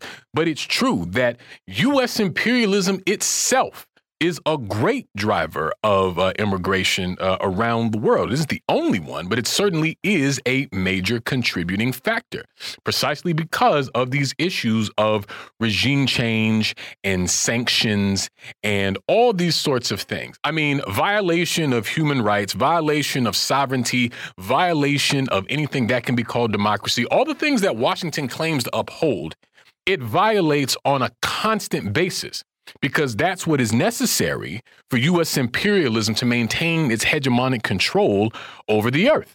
Uh, but uh, Christine, curious your thoughts on this. Yeah, and I, I think that that's um, you know kind of what I was alluding to um, before um, the gentleman made uh, his comment was definitely that you know our policies um, really impact the you know our, our immigration, and I believe that you know the um, I, I, I truly believe that um, you know our, our politicians do know exactly what they're doing. It, it, and and still um, continue to you know continue the same harmful policies um, while also, you know, telling us that, you know, immigration is, you know, a they problem and not a we problem. And so I think um, his analogy and comment was spot on. Yeah, definitely. And, you know, another thing that I want to speak to, because you also mentioned, Christine, um, the the the narratives that people in the United States are are fed about immigrants and uh, immigration and how that is a direct, really the central factor in what drives anti immigrant xenophobia in the United States, which, of course, is just an outgrowth of racism itself and imperialism, as we've been discussing. And as we know, since capitalism and white supremacy are inextricably linked, and imperialism is the highest stage of capitalism, well, then obviously this is basically what white supremacy on a global scale looks like. You know what I mean? And I wanted to raise this because there are even elements of uh, Black America. I mean, namely, I'm talking about these reactionary tendencies of ADOS and FBA, who, you know, their uh, ideologies around immigrants is indistinguishable from any white racist or, or right winger that you could name. But all of that is built upon this false assumption that somehow the presence of immigrants is taking something away from Americans or taking something away from black people specifically, I suppose, uh, depending on what uh, side of the reactionary coin someone is uh, coming at it from.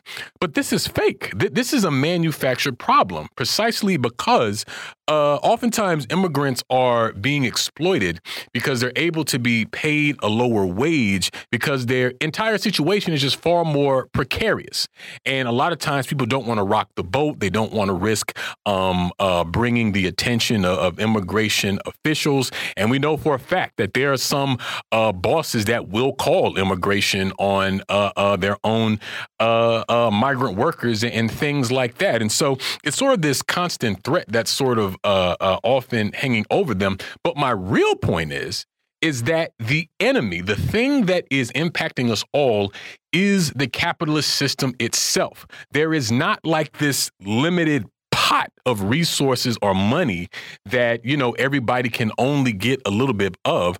This is the wealthiest nation on earth. So there's more than enough to satisfy everyone's needs and to uh, uh, pay everyone a living wage. And so the issue is not of an immigrant taking something from you, it's the fact of this capitalist, racist system and country that is stealing from all of us. And so we have to have an understanding about the actual operations of this system and not fall into the trick bag of this same old divide and conquer garbage that uh, uh, has been perpetrated upon the American people for so long. So if this is the sort of thing you you believe, you're not fighting for reparations. You're certainly not fighting for uh, uh black liberation. Um, basically, all you're doing is uh, uh, pushing the same old tired sort of line, just uh, maybe dipped in black. But I wanted to move on here, Christine, to uh, touch on this issue with uh, Ginni Thomas, of course, Virginia Thomas, who I'm speaking of, the um, uh, wife of Supreme Court Justice Clarence Thomas, and her role uh, uh, in the January 6th attack. So, I mean, the investigation into this, I believe, is ongoing. And so, what's the latest with that, Christine? Yeah, so basically, you know, the January 6th um, committee hearings, of course, were uh, postponed due to the hurricanes happening in Florida. So definitely keeping um, Floridians in our in our thoughts. But you know, Ginni Thomas, who is the wife of Supreme Court Justice and race traitor Clarence Thomas, has been very active um, with you know the January 6th uh, riots to the point where, you know, she was um, having texting communications with Mark Meadows. Uh, she's, you know, texting and having communication um, with others. She still, to this day, um, or at least as of the most current reporting, still believes uh, that Trump was the rightful winner of uh, the 2020 election and that it was stolen from him. And so, you know, just really kind of watching this unfold and, you know, knowing that while she denies, um, I don't believe her, but she denies that she has never had any conversation with her Supreme Court husband about any of her uh, role within, uh, you know, her support for Trump and or January uh, 6th leading up to the riot. But it's it's just unbelievable. I mean, how many spouses, um, you know, really don't have any type of conversation around, you know, what is their their life's work, and so you know, just really watching that unfold and just kind of seeing the the privilege that's bestowed upon people who have, you know, the political power. Because you know, if the rest of us were this deeply involved, and you know, just like seeing some of the other people who were deeply involved uh, with January 6th, whose you know documents have already been pulled, they've already been indicted, um, they're already in serious trouble, and and you know, while uh, Clarence uh, uh, Thomas is still allowed to maintain, uh, you know, his seat on the the bench and oversee um, issues pertaining to January and it, and it, just shows the breakdown of the system or that the system works the way that it was intended to, which is for the wealthy and well connected. Yeah. And, you know, I feel like January 6th is something that will likely continue to uh, have an impact on the politics here in the U.S. Certainly for the coming period, uh, you know what I mean. As this whole this whole idea, you know what what what's been termed the big lie, this notion that Donald Trump actually won uh, the um, the the the 26 uh, the, the last the 20 excuse me the 2020 elections. So it's hard to even know which way is up anymore. But uh, that somehow donald trump actually won the 2020 elections and that some kind of way um, uh, you know joe biden stole it and that is supposedly what justified this uh, uh, attack, this physical attack on the Capitol. Something that uh, has not been seen uh, on U.S. soil for some time in that way. And that, of course, is kind of the driving narrative around the whole Trumpist wing of uh, uh, politics in the U.S if we want to call it that. So I, am just sort of wondering, uh, Christine, how do you see uh, sort of the the shadow or the specter of January 6th, if you will, and all that it represents, sort of reflecting on how we see politics unfolding here in the U.S., uh, particularly as at this point we're just about a month away from uh, midterms. Definitely. So I see the we can call it the the Trump playbook, even though it was um, around before him. I think that he utilized it the the most effective, uh, which to one, you know, been doing it which is to, um, you know, decry the legitimacy of the election. So they have, you know, people, especially their supporters, who are already believing that if they don't have their indecisive wins, then the election was stolen or fraudulent. Um, so I believe that that will, you know, continue. Um, I also believe that, you know, within our political system, and I believe it will happen on the right, um, that they will continue to try to rule uh, through the minority as they solely believe in, uh, they totally believe in um, minority rule and will continue to try to uh, impose uh, their ideology upon the rest of us, even though they do not have the majority.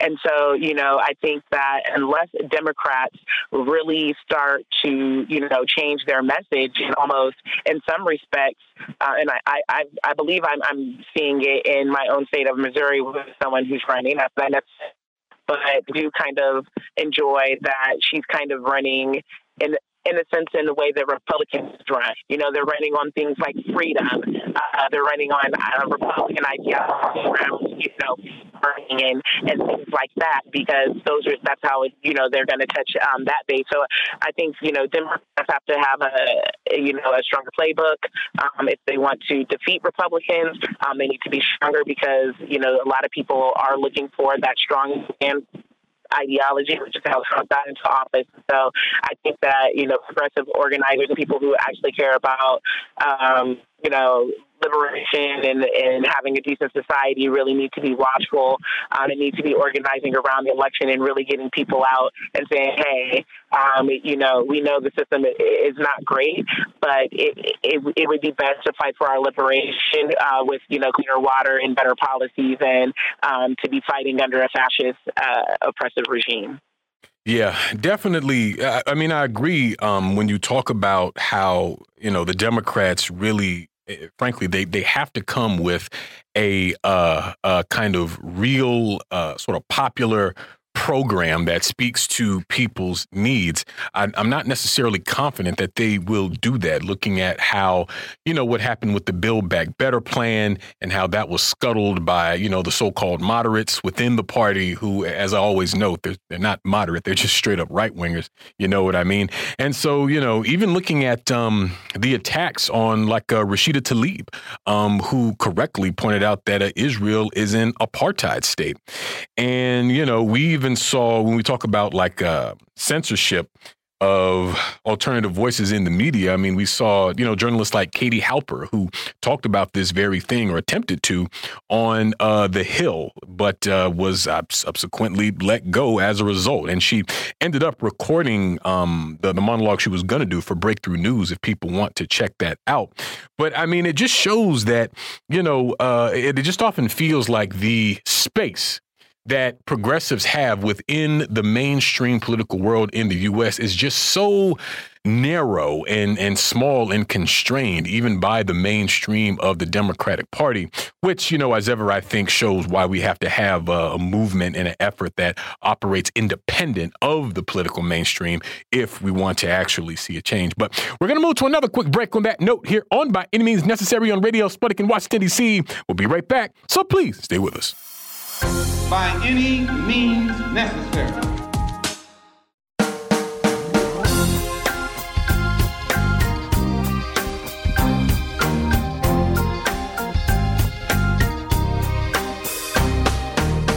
Welcome back to By Any Means Necessary on Radio Sputnik in Washington, D.C. I'm your host, Sean Blackmon, here with Jacquie Luqman. And as always, we are your guide for connecting the political, social, and economic movements shaping the world around us. My dear friends, phone lines are still open 202 521 1320. That's 202 521 1320. I am here. Christine Hendricks is here as we continue. And you know, uh, Christine, I feel like one of the uh, uh, sort of characteristics of our time, if you will, I think is the uh how should I put it? We we're watching a decline in people's faith in the institutions of the United States, right? And the reason why I was thinking about this is a recent poll that was published recently by Monmouth University, I believe was published today, that uh, talks about how a majority of Americans that were surveyed believes that the Supreme Court is, quote, out of touch.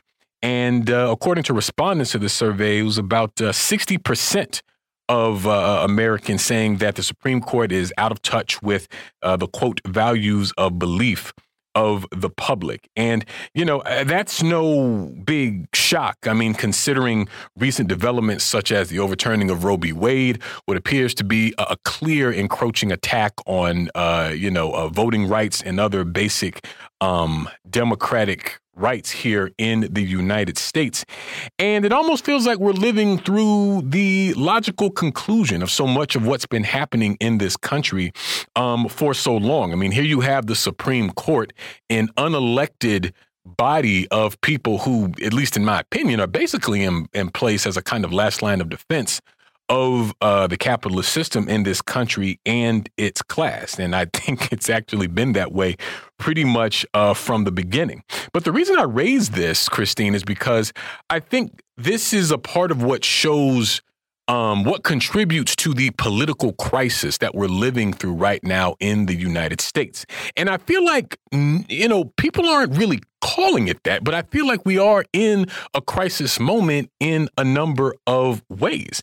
And all of these different institutions and positions and leaders that we're all taught to have so much respect and regard for have shown that they're not terribly interested in actually putting forth things that are of benefit to poor, working, and oppressed people. And I would argue that the Supreme Court, whatever um, decisions they may have made that we could describe as basically being good, I would argue more or less come as the result of pressure from below and the result of uh, uh, social movements.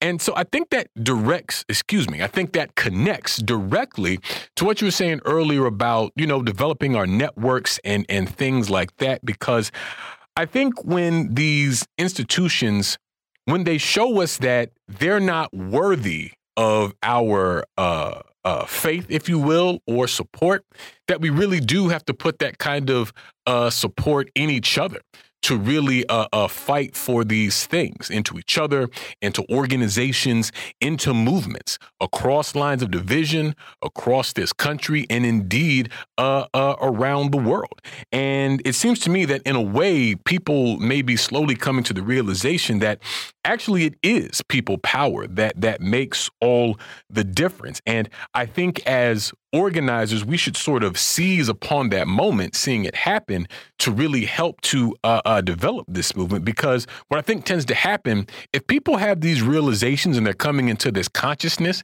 absent a kind of movement effort, then I think they tend to fall into despair because a lot of the times they think, well, you know, well, there's nothing that can be done if the government itself sort of refuses to. It seems like no matter who we try to vote for or no matter what we try to support, that nothing really happens. But I think if we stress the importance of a collective effort, then this is what I think can really help to um, not only bring more people in, but to help people understand understand that ultimately it is us you know, writ large, who keeps us safe and who will protect us and fight for us, and not those who necessarily who have, you know, uh, uh are in these elected uh, offices. Yeah, and I mean, I think uh, you know you talked about despair, and I truly believe that it's easy to you know for people to fall into despair, and you know to kind of be fledgling out here trying to figure out you know how do we change society and how we do system. Because when I really start to think about it, you know, there's no will, whether it's from our political leaders or um, you know from you know just mainstream society to just kind of reform just you know, on basic reform, some of these, you know, ancient institutions, you know, like the, like the Supreme Court, like Congress, like the Senate. The Senate is an unfair institution. Um, it gives more power to, you know, smaller states than is necessary. That two, you know, person gives more power to um, Wyoming when, you know, California has, you know, three and four times the population. And so, you know, when I really think about it, you know, there has to be a lot of, you know, there's no will amongst the people to even want to reform a system because we've been so programmed into believing so we are perfecting this union, um, or that it, it is at least good. Uh, you know that, that that can be um, very disheartening. But I think that with you know proper you know political education, with you know incident shows like these who are out here speaking truth to power, who are trying to educate the masses, I think you know that is a, a great start. I always try to you know push people towards programming like this because you're not going to get the same type of analysis here or, that you're going to get on mainstream media, which is always going to, um, even if it's going to be disagreeable only be disagreeable up to a line. And so we need people who are, you know, courageous enough to cross those lines and to really speak to the people and, you know, continue telling them that, yes, it is, it is us and it's going to be people powered. And uh, we do, we can have the, the resources and the power uh, to make the changes that we need necessary. We just need to, uh, you know, begin implementing that and to continue educating ourselves on the best way forward. Definitely. We've got another caller on the line here. Brave. Tell us what's on your mind. Hey, peace. Um, uh, all the respect to your to your uh, guest, um, a point was made about um, in the last segment before the break. A point was made about fighting under uh, fighting under a uh, fascist rule uh, versus, I guess, the the left. I'm, I'm, I'm paraphrasing. I'm not paraphrasing very well, but um, the distinction was made between, um, I guess, fighting under a um, uh, a leadership that is, um, I guess, more conducive to what, what I would assume would be uh, our position versus the fascist, which is what I would assume um, uh, would be the, the Republican or the or the right. Um, I'm concerned by that because uh, I've been I'm, I'm 45 years old. I've been following politics since I was about 15. I got really heavy into politics when I went went into the army around my 20s. Um, from that time to now, I haven't seen much different in the arguments that are being made um, and the issues that are being um, fought over. Uh, and it seems like they're, and this is not an attack against the guests because this is something uh, as an aside. Um, I, I, don't see much difference in the conversations other than the fact that um, it seems like um, the people on the left who I once identified with um, seem less um, willing to be engaging with other with people of other opinions. And when I consider um, when I consider the idea of, of fascism, this stuff this stuff is really getting ramped up right now under the left, un, under the under the Democrats, and I, and I don't mean uh, ground. I don't mean at the ground level. I, I mean uh, concerning the the elite rulers in Washington, right? This is where we're seeing fascism truly ushered in, and I feel like it's getting a pass just because it's under a to a certain extent. It's getting a pass just because it's under a blue flag um, that I don't understand why black people and minority have to be tied to anyways. I, I, don't see why black people would vote for Democrats or Republicans in any case. I, I don't understand that at all.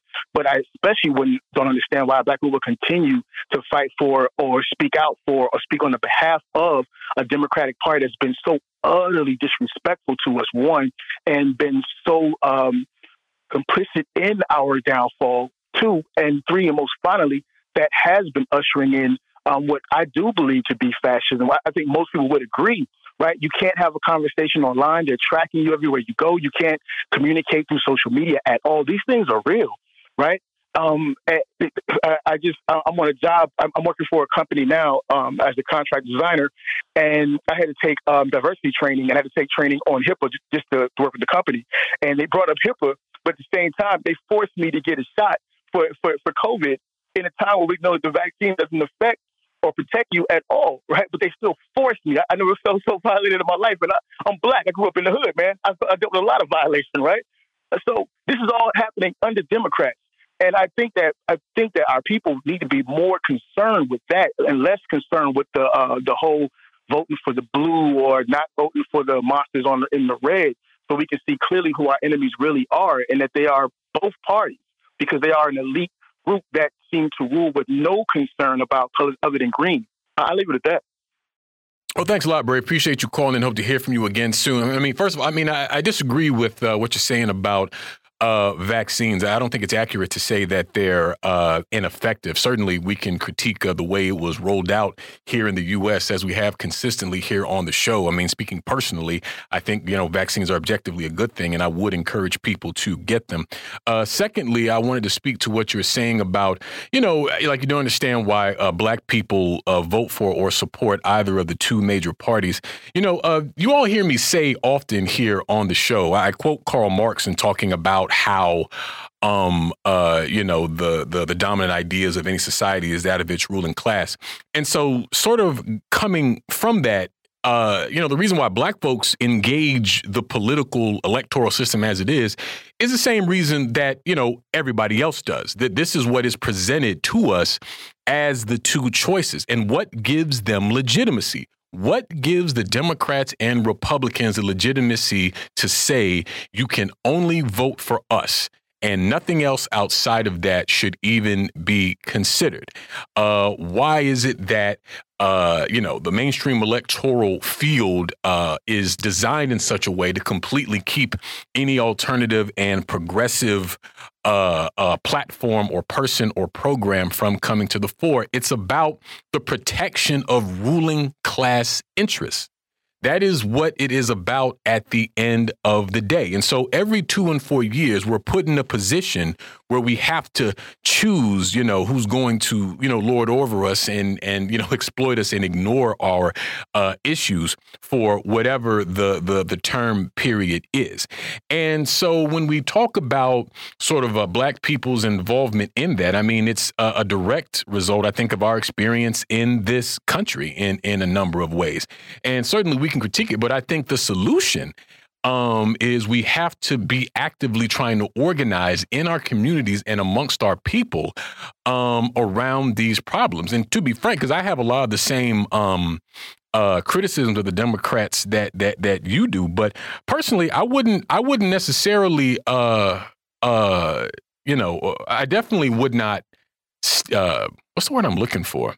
I would not admonish people for engaging the electoral process as it is because again this has what has been presented to us as the uh, you know the legitimate way of sort of conducting things. And so i feel like as organizers we have to understand that as being real and then find ways to carry through our work with that as a uh, uh, as a factor. I don't think it's something that we should avoid and, and nor do i think that that necessarily translates to uh, support for the Democrats. But um, Christine, I think you know uh, was, the question was basically directed at some of your comments, so I want to give you a chance to respond.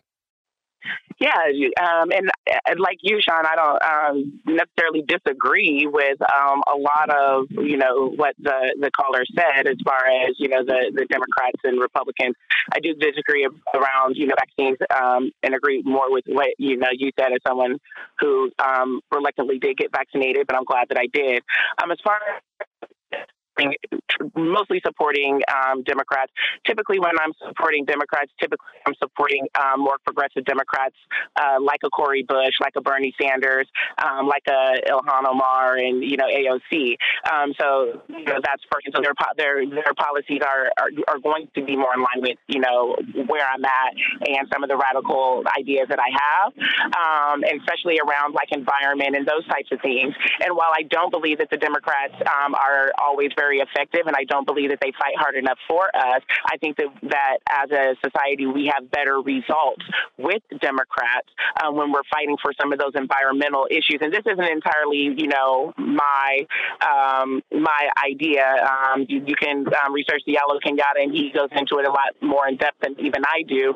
But basically, the long and the short of it is is that um, you know, we can get some of the policy objectives that we want to have clean air. Like, I don't want to fight fascism while I'm also trying to, you know, breathe. I don't want to fight fascism if I don't have access to, let's say, um, you know, you know, um, you know, the hospital and, and, and, medicine. I don't want to fight against these things um, when the police are becoming more and more oppressive and given more and more, you know, military equipment. So, um, one, finding those Democrats who are more progressive and voting for them. And when we have a choice of someone who is more conservative, applying the pressure needed um, and making sure that they're challenged by a progressive Democrat come primary time so that they're more likely to fall in line with the values that we hold as a society while we're fighting against both parties because, like you said, they are both our enemies. It is the elite ruling class um, that is our enemy, and that and that ultimately is what we're trying to um, liberate ourselves from.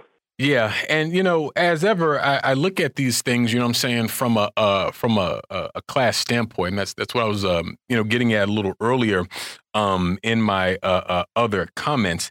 And so, uh, uh, this is what I think sort of brings a real level of clarity to a lot of the issues that are that are facing us right now. Although you know the class element of things is often sort of uh, played down until it's frankly needed to uh, use opportunistically by uh, many in the mainstream. But I mean, uh, uh, even still, and I would even be careful when we when we have this, uh, you know, when we hear this narrative of like, well, you know, people on the left need to be open to different opinions. You know, I just think we should be clear that we shouldn't have any space for reactionaries or reactionary ideas. And um, I think uh, beyond that, though, it is generally true that we have to be able to speak in a language uh, uh, in a popular way. You know, this this this is a term you might hear people use in a popular way, meaning in a way that uh, makes it plain, like like Malcolm X would uh, often uh, talk about, because the propaganda in the United States uh, is profound and it's incessant, it's unceasing. And uh, we know that that's true because even people who are nominally otherwise, you know, progressive or, or left wing thinking people can be impacted by it. I mean, we see that all the time, particularly with uh, uh, international issues. And so, as such, I think that uh, we definitely have to have a level of patience when doing this work. And we also have to have optimism with that right? To show that there is a reason to be optimistic. And like you say, Christine, um, I agree that if we look at what uh, uh, uh, mainstream politics is doing, then it can be easy to fall into despair. But I think if we help people understand that there is, in fact, hope and that there is a solution, but that that solution lies with us, I think can go a long way to uh, uh, moving things in a different direction. So personally, I have a lot of hope uh, for the future. I have a lot of faith in people in general, and certainly I have a lot of faith in our class. But all the faith in the world isn't going to actually uh, carry through all these different things that we know needs to happen that is not what is going to really achieve change. It is going to take our active involvement and engagement in our communities and amongst our class. But we're going to leave it there for today and this week here on by any means necessary on radio sputnik in washington dc one thing christine hendricks so much for joining us today. We'll be back next week with an all new slate of episodes. So as always we'll see you next time. Peace. By any means necessary